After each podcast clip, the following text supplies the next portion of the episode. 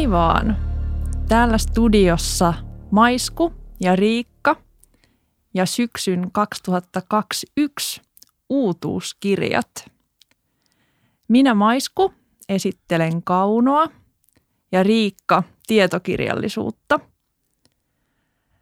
Ja tässähän me ehditään tietysti vain käymään läpi hyvin pieni osa kaikesta siitä kirjallisuudesta, mitä taas tulevanakin syksynä on tulossa. Mutta me nostetaan esiin muutamia sellaisia kirjoja, mistä me itse olemme innoissamme ja mitä me odotamme. Mutta miten se Riikka, miltä tietokirjallisuuden syksy näyttää, semmoinen yleissilmäys? No se näytti mun mielestä aika tavanomaiselta ja semmoiselta, miltä se on näyttänyt jo, jo pitkään.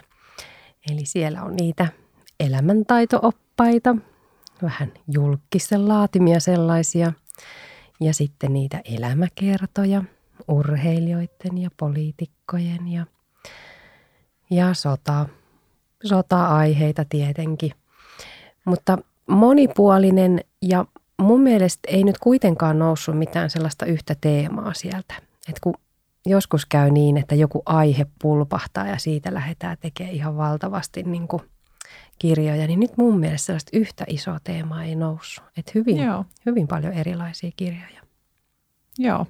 Mulla taas on kaunon tota, puolella vähän semmoinen runsauden pula Oho. fiilis, että mun mielestä oli tosi niin kuin, siis ihana, sy- ihana syksy tulossa, mutta samaan aikaan niin kuin taas mietin, että millä ajalla mä luen tämän kaiken mm. kiinnostavan. Mutta esimerkiksi kotimaisilta tutuilta tekijöiltä tosi monelta tulee uusi kirja. Mä luettelen muutaman. Jukka Viikilä, Katja Kallio, Taina Latvala, Rosa Liksom, Heidi Köngäs. Johanna Venholta tulee tällä kertaa Tuve Jansson aiheinen romaani. Wow. Miki Liukkoselta ilmestyy taas semmoinen noin tuhatsivuinen opus. Okay. Helmi Kekkoselta tulee uusi kirja, Hanna-Riikka Kuismalta, Sisko Savonlahdelta ja niin edelleen. Ihanaa, mm. tosi monille faneille niin, odotettavaa. Kyllä, kyllä. Ja käännöskirjallisuuden puolellakin paljon, paljon kiinnostavaa. Sellaisia kirjoja, mitkä jotenkin on niin kuin näkynyt mun mielestä esimerkiksi jo tuolla Instagramin puolella, jos on mm-hmm. kirjakramia seurannut esimerkiksi, niin – mistä on niin kuin puhuttu ja kohkattu tuolla niin kuin kansainvälisellä kirjallisuuskentällä, niin semmoisia suomennetaan nyt. Tulee esimerkiksi Brit Benetin Mikä meidät erottaa, Anne Patchettin Hollantilainen talo ja sitten Fernanda Melchorin Hurrikaanien aika. Nämä on semmoiset, mitkä mua ehkä sieltä kovasti kiinnostaa, mistä on kuullut jo niin kuin puhuttavan Okei. etukäteen. No mun korviin ei ole kantautunut. Eikö? Mulle oli nyt ihan uusia wow. juttuja. No niin, mutta todella mielenkiintoiselta kuulostaa. Joo, mutta lähdetäänkö me tota, käymään läpi meidän nost- erityisiä nostoja Ehdottomasti. Sieltä. Mä palan halusta kuulla, mitä sä luet syksyllä. Tota, mä nostan alkuun tämmöisen kooltaan pienen kirjan. J.D. Smithiltä tulee esseeteos – aavistuksia, kuusi esseetä eristysajasta. Tässä on ö, vain noin 80 sivua ja tämä on kirjoitettu näiden ensimmäisten pandemiakuukausien aikana, ilmeisesti aika niin kuin lyhyellä aikavälillä. Tämä on julkaistu englanniksi jo tota, viime vuoden puolella okay. ja nyt tulee sitten suomeksi. Ja Smithhän on brittiläinen kirjailija, ehkä yksi tämän hetken tämmöisistä nimekkäimmistä tai arvostetuimmista ö, brittikirjailijoista. Ja mä oon tykännyt tosi paljon hänen romaaneistaan, muun muassa Kauneudesta ja Springtime-romaaneista, mutta esseitä en ole häneltä aiemmin lukenut. Enkä mä en ole lukenut yhtään niin tämmöistä koronakirjallisuutta nyt vielä, vaikka sitä on tullut jo tosi paljon, sekä mm-hmm. tietokirjallisuutta että sitten tämmöisiä niin kuin kaunokirjallisempia teoksia, mutta mä ajattelin, että tämä on nyt ehkä semmoinen – minkä mä aion lukea tästä, tästä aiheesta. Kustantamo kuvailee tätä teosta syvän henkilökohtaiseksi, intiimiksi ja lempeäksi. Smith kysyy muun muassa, miten osaamme siirtyä uuteen todellisuuteen ja mitä pandemia-aika paljastaa edeltäneestä maailmasta ja meistä. Wow.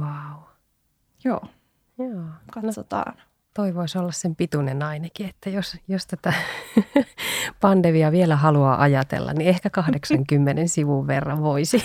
Juuri näin. Se on just sopiva määrä. Kyllä. Joo, tämähän on ollut melkoista aikaa ja monella on varmaan ollut mahdollisuus myös pysähtyä.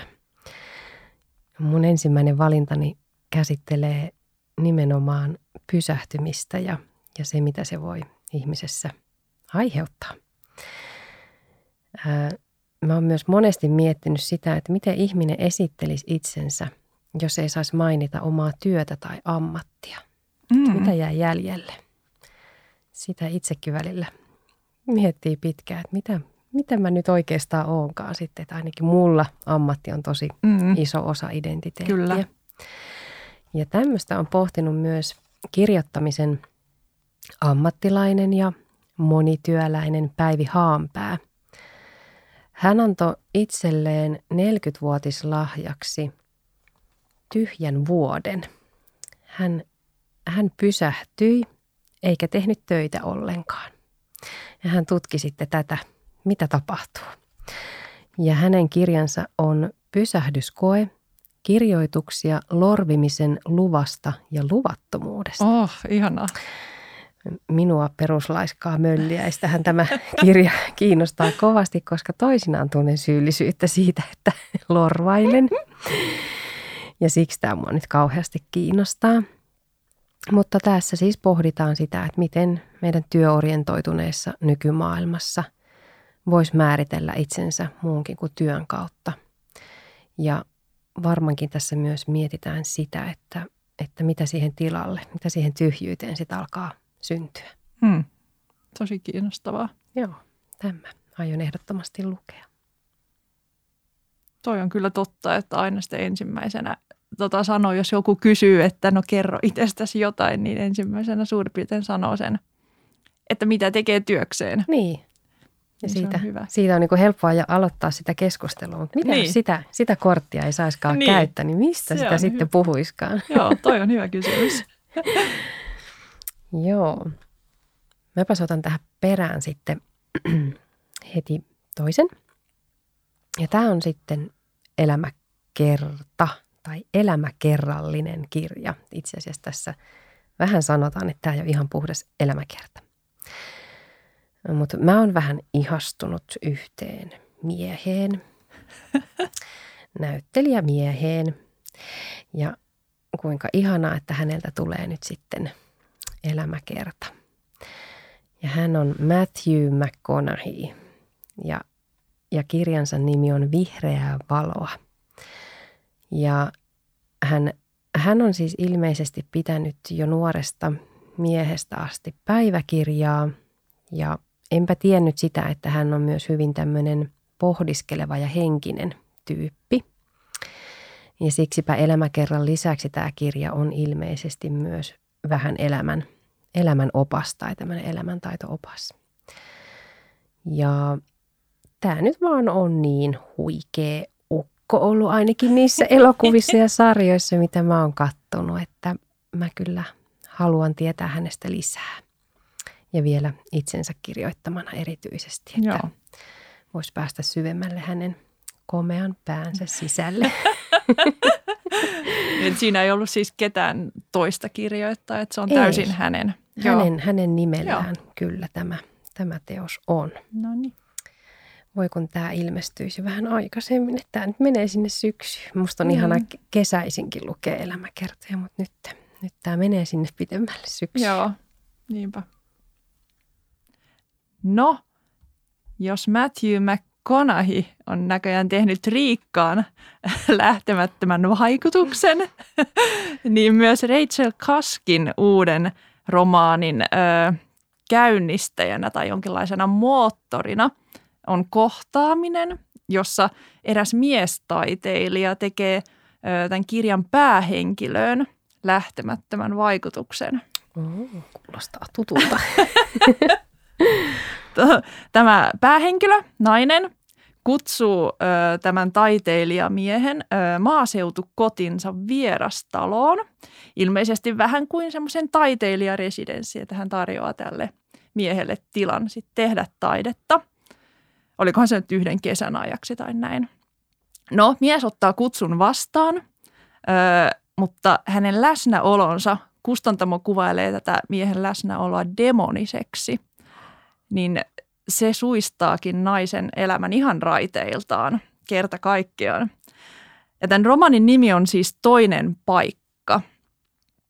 Ja ö, Kustantamo kertoo, että romaani tarkastelee ihmissuhteiden rakenteita ja moraalisten valintojen perusteita. Eli nyt ollaan syvällä psykologisissa vesissä. vesissä, kyllä. Ja tässä on ilmeisesti myös jotain koottilaisia sävyjä, mikä on todella kiinnostavaa. Mm-hmm. En tiedä, onko talo sitten tällainen ränsistynyt koottilaistalo vai mitä, mutta okay. tämä kuulostaa jotenkin tosi semmoiselta, että mä en niin kuin malta odottaa. Mä oon Rachel Kask-fani muutenkin. Kyllä, samoin. E, joo, eli ääriviiva-trilogia oli, Se oli aivan mahtava. Kyllä. Ja ö, Kaisa Kattelus suomentaa tämän toinen paikkaromaanin, niin kuin hän on suomentanut ne aiemmatkin. Eli varmasti mahtavaa kamaa tulossa. Yes.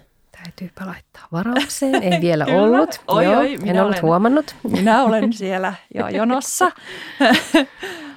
ö, mutta sitten tuosta suomentamisesta puheen ollen, mä otan heti toisen kirjan perään, eli – Lydia Davisia suomennetaan vihdoin. En tiedä, onko sulle tuttu tekijä. No ei kauhean. Joo. Hän on amerikkalainen kirjailija, joka tunnetaan etenkin semmoisista tosi lyhyistä mininovelleista, jotka voi olla ihan niin kuin lauseen tai parin mittaisia. Oho. Ja tota, nyt siis Siltala julkaisee ö, Aki Salmelan suomentamana ö, Lydia Davisin tämmöisen valitut novellit kokoelman nimellä Kafka valmistaa päivällistä. Mm-hmm. Ja tämä siis sisältää novelleja viidestä eri ö, Davisin novellikokoelmasta, eli tämä suomentaja on ilmeisesti itse valinnut niin kuin sieltä sitten nämä, mitkä Parhaat. on tullut. Täältä. Niin, ilmeisesti, joo. joo. Ö, mä en ehkä yleensä ole ihan hirveän niin jotenkin innokas lukea tuommoisia niin kokoelmateoksia, että mä ehkä haluaisin aina lukea sen niin kuin kokonaisuuden, minkä kirjoittaja on itse niin kuin rakentanut ja mm. tehnyt. Mutta nyt tämä mua kyllä kiinnostaa ja haluan nostaa tämän tässä esiin, koska mun mielestä tämä on jotenkin ihan kulttuuriteko, wow. että, että tätä Davisia nyt suomennetaan. Tai, tai ainakin mä oon jotenkin odottanut tosi tosi pitkään, no mikähän että tässä on koska sit, tulee. Niin, mikä tässä on sitten ollut syynä, että ei ole aikaisemmin En tiedä, onko siitä ajateltu, että se ei kuitenkaan ole sitten äh, semmoinen niin kuin ison yleisön niin. niin kuin kiinnostuksen kohde vai mikä lie, en okay. tiedä. Ja oliko se, sä olit siis, oliko sä lukenut mä alkukielellä? Luke, mä, mä oon lukenut tota, häneltä ihan semmoisen myös romaanin. Mä oon lukenut jotain niitä lyhyitä novelleja ja sitten romaanin. Joo. Ja sitten myös jotain esseitä, mitä hän on kirjoittanut muun muassa kirjoittamisesta. Joo. Että hän on kyllä tosi hyvä. Tosi hyvä. No niin. Mä otan vielä pienen ö, pätkän, miten tässä tota, katalogissa kuvaillaan. Lydia Davisin vähäeleiset ja kielellisesti ekonomiset novellit kuljettavat lukijan mustan huumorin saattelemana yllättäville ja paikoin surrealistisillekin poluille kohti ihmisyyden kummallisimpia ilmentymiä. Novellien aiheita lähestytään lähes kliinisellä selkeydellä ja järjellä, mutta henkilöhahmojen kautta lukijaa muistutetaan siitä – että elämä ja kieli ovat täynnä epäjärjestystä ja sekasortoa. Wow. Yes. Hei. ja tämä ilmestyy siis jo tuossa elo, elo-syyskuussa ilmeisesti, eli aika pian on sitten jo hmm? saatavilla. No niin, nyt sun ei tarvitse odottaa kauan. Ei. no mä nappaan kiinni tuosta epäjärjestyksestä vähän ja esittelen seuraavaksi kirjan – jossa väh- vähän enemmän on vähemmän. Okei. Okay. Tämäkin vähän liittyy minimalismiin ja kestävään kehitykseen. Ja tämä kirja kiinnitti mun huomion sen takia, että tässä kansikuvassa on äm, keraaminen astia, joka on mennyt rikki ja joka on korjattu. Ja mm. se on korjattu kintsuki-tekniikalla, mikä tarkoittaa sitä, että rikki mennyt keraaminen astia korjataan niin, että se kiinnitetään kullalla uudelleen Aa, joo, joo. Ja se on mun mielestä aivan upea filosofia. Se on jotenkin puhuttelee mua kovasti. Ja siksi mä sitten kiinnitin huomion juuri tähän kirjaan. Tämä on kotimainen kirjapajan kustantama ja Ella Vihelmaan kirjoittama kirja, jonka nimi on tosiaan tämmöinen Vähän enemmän vähemmän. Ja tämä nyt käsittelee sitten sitä, että kun maailma on täynnä asioita ja me ehkä selvitään tästä vaan niin, että me kaikki ei haluta niitä kaikkia asioita, vaan me vähän tyydyttäisiin vähempää. Mm. Niin tässä haetaan vastausta siihen, että se vähemmän voisi ollakin enemmän. Aivan. Että se kieltäytyminen ja niukkuus ei nyt välttämättä ole niin kuin köyhdyttävää, vaan se voisi olla tällaista elämyksellistä ja voimaannuttavaa ja runsasta. Mä joudun nyt puhumaan tässä tällä tavalla aika abstrakteilla käsitteillä, koska tästä kirjasta ei nyt ihan kauheasti ole tietoa mm. näissä ennakko, ennakkotiedoissa. Mutta joo, mua kiinnostaa tämä, että miten sitä maailmaa voisi tutkailla vähän niin, että se ei olisikaan koko ajan luopumisen tuskaa, mm. vaan että sillä vähemmällä voisi olla mm. enemmän merkitystä. No kyllä mä oon ainakin huomannut tässä juuri muuttoa tehneenä, että mulle tulee ihan semmoinen keveyden tunne aina, kun mä luovun. Olen niin luopunut ja pistänyt eteenpäin nyt muutamia asioita, millä en itse tee enää mitään. Niin. Et silloin niin tuntuu, että nyt niin se vähemmän on enemmän. Niin. Ja sitten kun sen saisi pidettyä vielä niin, että ei tulisi tilalle niin, mitään sepä uutta. Se, sepä että, se. Että tota, joo, mä kans nykyään pidän siitä tunteesta, että mulla onkin vähemmän niitä tavaroita ja, mm. ja niitä ne nimittäin sitoo sitä energiaa, kun niitä Todella. Mm. säilyttelee siellä kaapessa tai siirtelee edestakaisin ja, ja näin. Että joo, huomaan, että mua on kanssa alkanut kiehtoa tällainen joo. minimalismi. Just näin. Mm. Mutta tämmöinen mielenkiintoinen vinkki. No niin. Mä nostan seuraavaksi esiin kirjan, joka on ainakin mulle yksi ehkä syksyn odotetuimmista kotimaisista romaaneista – Hassan Plasimin Kelloja ja vieraita. Hmm. Eli tämän Plasimin edellinen romaani Alla 99, joka ilmestyy 2019, niin se oli semmoinen pläjäys. Että oletko toipunut vieläkään? En ole melkein toipunut vieläkään. Ö, siis se oli oikein semmoinen niin kuin runsauden sarvi, jossa oli tosi monia niin kuin eri tyylejä ja tasoja – se oli tosi kantaottava ja yhteiskunnallinen, mutta samaan aikaan hauska ja semmoinen, että sen kanssa sai nauraa Oho. ja ironinen. Ja tosiaan nyt kun mä muistelen sitä, niin mulle tulee semmoinen olo, että mä haluan lukea senkin uudelleen. Okay. Ei todellakaan niin kuin tyhjene yhdellä luukerralla. Mutta nyt siis tulee uusi kirja. Öö, uuden romaanin päähenkilönä on irakilainen Elias – joka päätyy turvapaikanhakijaksi jonnekin Pohjolan maahan. Tässä ainakaan tässä tota, tota, esitteessä ei kerrota tarkasti, että mistä maasta on kyse. Jaa. Öö, mutta tämä kirja kysyy, millaista on tulla ja asettua maahan, jossa sinun suhtaudutaan epäillen tai jopa halveksien. Öö, tässä kyseisessä Pohjolan maassa katsotaan vierasta ihmistä ja ajatellaan näin. Älä luule, että sinä olet jotain. Älä luule, että olet yhtä hyvä kuin me. Eli rasismi taitaa olla tässä se pääteema. Ja Plasimhan on aiemminkin kirjoittanut rasismista ja siitä, millaista on esimerkiksi Suomeen tulla maahanmuuttajana ja millaista se arki voi täällä olla – ja myös tuossa alla ysi, ysissä oli niin kuin se, sitäkin teemaa. muun muassa. Ja se jotenkin, se voi olla tosi epämukavaa suomalaiselle, niin kantasuomalaiselle lukea sellaista, mutta sitten samaan aikaan se on niin just tosi tärkeää ja ravistelevaa lukea sellaista. Ja tämänkin kirjan, tämän Kelloja vieraita, suomentaa Sampsa Peltonen, joka on suomentanut kaikki Plasimin ö, teokset. Ja hän suomentaa siis suoraan arabiasta, millä kielellä Hassan Plasim kirjoittaa wow. omalla äidinkielellään. Joo, ja ne on ollut hienoja suomennoksia. Mä oon varma, että tässä on taas odotettavissa vimmaista ja ärhäkkää kieltä ja samaan aikaan tosi äärimmäisen niin kuin kaunista kieltä. Mahtava lukukokemus. Uskon, että on tulossa. Oho, pitäisiköhän mun nyt lukea sitten se. Pitäis. Mä on, mun täytyy nyt myöntää, että nyt kun sä kuvailet kirjoittajaa ja niitä teoksia, niin mä oon luullut jotain ihan muuta.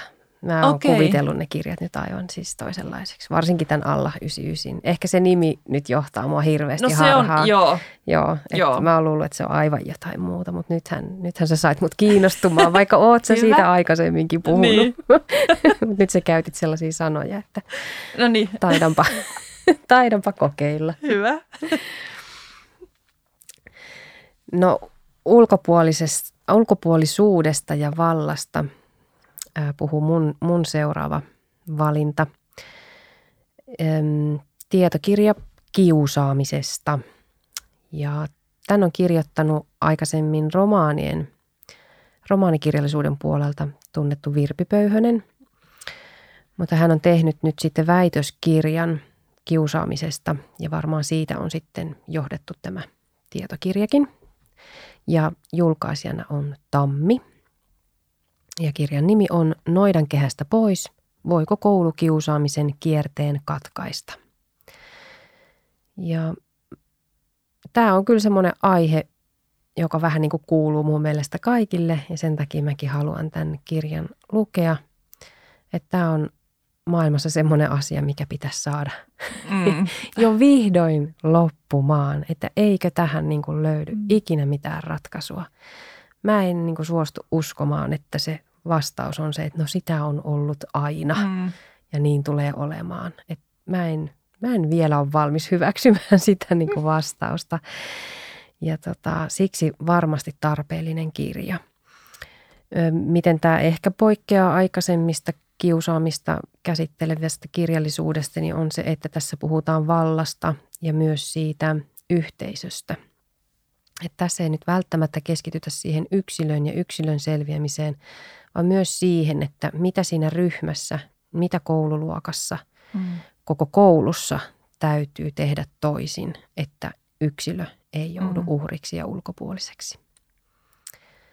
Niin tämän kyllä kaikki jaksaa lukea. 250 sivua. Kyllä.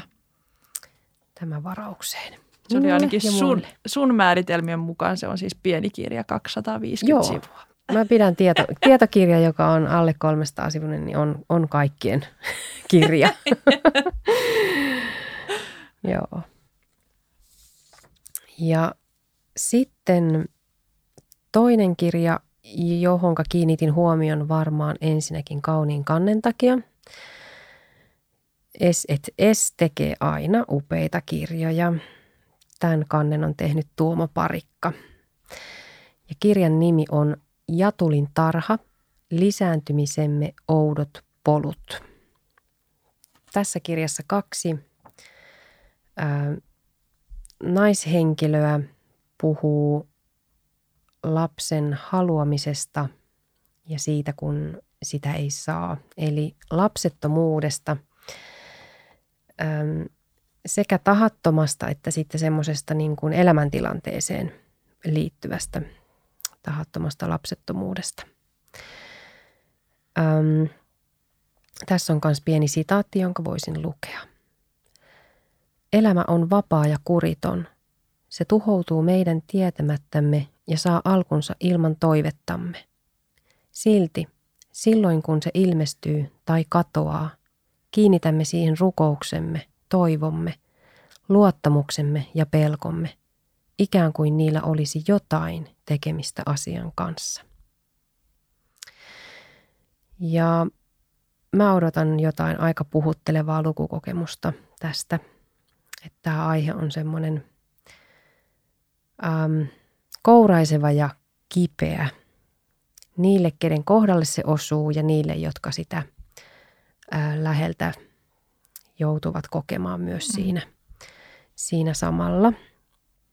Ja ehkä tässä kirjassa voisi olla myös sitten sellaista konkretiaa, koska tässä, tässä sanotaan, että tämä vie myös toimenpidehuoneisiin ja naisten sairaaloihin, joissa naiskeho joutuu aika koville tässä prosessissa. Okay. Että tässä voisi olla myös oikea vertaistukea niille, mm. jotka sen ruljanssin joutuvat käymään läpi.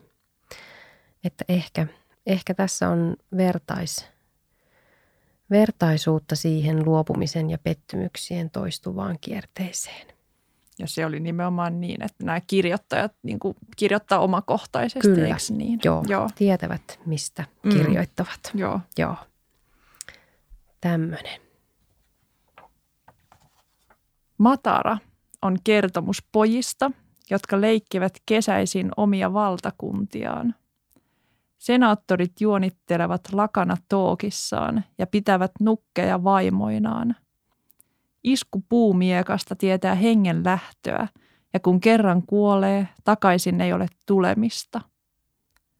Alkukesän linnun laulussa kihisevä metsä ja poikien välinen väkivalta ja hellyys yhdistyvät Matias Riikosen otteessa ihmeelliseksi ja vavahduttavaksi kirjallisuudeksi. Tämä oli sitaatti Kustantamon esitteestä, jossa kerrotaan Matias Riikosen tulevasta romaanista, jonka nimi on siis Matara. Mä viehätyin ihan tosi paljon Riikosen edellisestä romaanista, jonka nimi oli Iltavahtimestarin kierrokset. Se oli tavallaan semmoinen niin monologiromaani, semmoinen pienoisromaani, jossa tämä ö, iltavahtimestari kierteli Helsingin katuja ja kuvaili tavallaan niitä miljöitä, mitä hän siellä näki ja kohtaamiaan ihmisiä ja ihan vaan omia ajatuksiaan. Se oli tosi semmoinen jotenkin seesteinen romaani, mutta samaan aikaan vähän absurdi. semmoinen käveleskelyromaani. Joo. ja tota, se oli ihana ja mä ilahduin nyt suuresti, kun huomasin, että Riikoselta tulee uusi kirja. Ja ilmeisesti nämä molemmat on jollain tavalla niin kuin oma elämäkerrallisia. Toki mm. niin kuin fiktio on sitten puettuina, mutta, mutta kuitenkin, että hän kutsuu, kutsuu näitä niin kuin teospariksi. Aha. Okei. Vaikka ovat niin kuin erityyppisiä, mutta kuitenkin oma elämä jotenkin hmm. siinä läsnä. Joo. Öö, ja kun lukee tuon kustantamon esittelyn tuosta katalogista, toi oli nyt pieni pätkä, minkä mä sieltä luin. Ja sitten kun tietää jo ennestään, että Riikonen on mahtava kirjoittaja, niin vaan nyt aika varma, että – nyt kirjallisuuden ystäviä hellitään tällä kirjalla. mä odotan ainakin rikasta kieltä ja semmoisia voimakkaita, mystisiä kuvia ja lukuelämystä, joka kutsuu jotenkin niin kuin tutkimaan ja hämmästymään. Katsotaan, täyttyykö odotukset. No niin. Tässä oli mun viimeinen kaunovinkki ja sullakin taisi kaikki olla jo siinä kasassa. Kyllä, tässä nämä. Ja niin monen monta, monta, monta juttua jäi vielä nyt no niin. ulkopuolelle, niin kuin tuossa alussa sanoitkin, mutta ei tähän aikarajaan mahdu tämän enempää. Näinpä. Mutta näihin kaikkiin kirjoihin voi siis tehdä varauksia – Osa saattaa olla jo jopa ilmestynyt, koska tässä oli ainakin pari kirjaa ehkä, jo, joissa on elokuussa ilmestymis. Joo. ilmestymisaika. No, mutta se ei haittaa mitään, pääsee nopeammin lukemaan. Juuri näin. Eli varauksia tekemään ja mukavia lukuhetkiä. Juuri näin. Kiitos kun kuuntelit. Moikka. Kiitos. Moi moi.